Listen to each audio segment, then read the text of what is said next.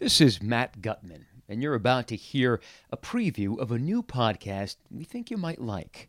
In plain sight, Lady Bird Johnson, for my colleagues at ABC News, tells the story of how one vastly underestimated woman navigated the power, politics, and polarization of her time to become arguably one of the most influential first ladies in history.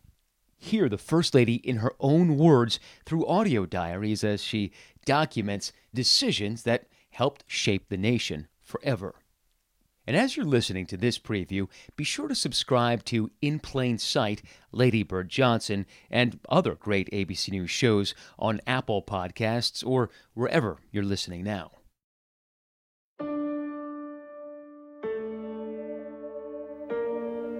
It all began so beautifully. We were going into Dallas. Inside a dimly lit room at the LBJ Library in Austin, Texas, a motion sensor triggers a recording, and a soft, deliberate voice fills the room. In the lead car, President Mrs. Kennedy, and then a Secret Service car, and then our car, Lyndon and me. It's the voice of Lady Bird Johnson, the wife of Lyndon Johnson. We were rounding a curve. Suddenly, there was a sharp, loud report.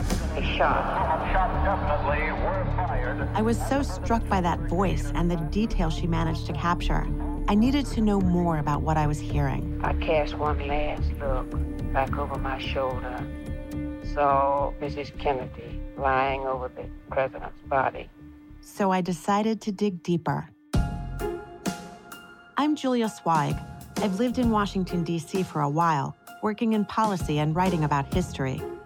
D.C. is a town that's focused mostly on power and influence.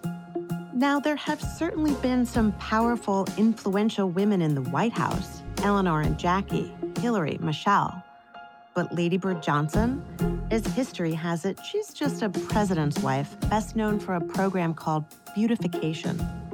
But turns out, Lady Bird recorded her entire experience in the White House, hours and hours of tape that almost no one has ever heard. And those tapes, they end up rewriting history. Of course, the 1960s have been pored over and dissected, but what I found in these diaries is surprising.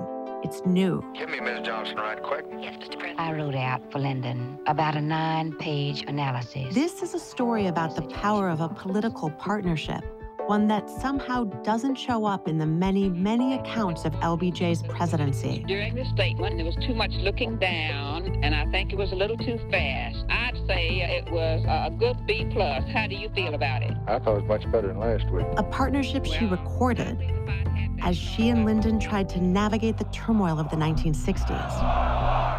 From political upheaval Most of them carried signs that said Lady Bird beautify Vietnam. Senator Kennedy has been shot. to race riots Chicago's west side is a patchwork of violence, rock throwing, of The news of Dr. King's assassination to her complicated relationships with other key people from the time. Eartha Kitt, whose outburst yesterday at a What I White said to Mrs. luncheon. Johnson upset her? I don't know why it should upset her. I was telling her the truth. I found myself in front of Mrs. Jacqueline Kennedy. I felt extreme hostility.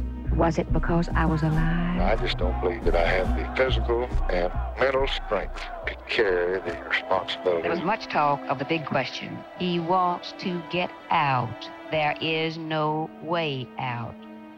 As for that thing she's best remembered for, that program they called Beautification, I think you also know what lies beneath that rather inadequate word.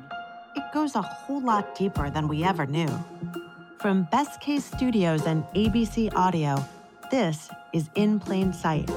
This season, I'm looking at the untold story of Lady Bird Johnson, a canny political operator, an activist, one of the most influential members of the Johnson administration, even if we never saw it. Subscribe to In Plain Sight, Lady Bird Johnson, wherever you listen to podcasts.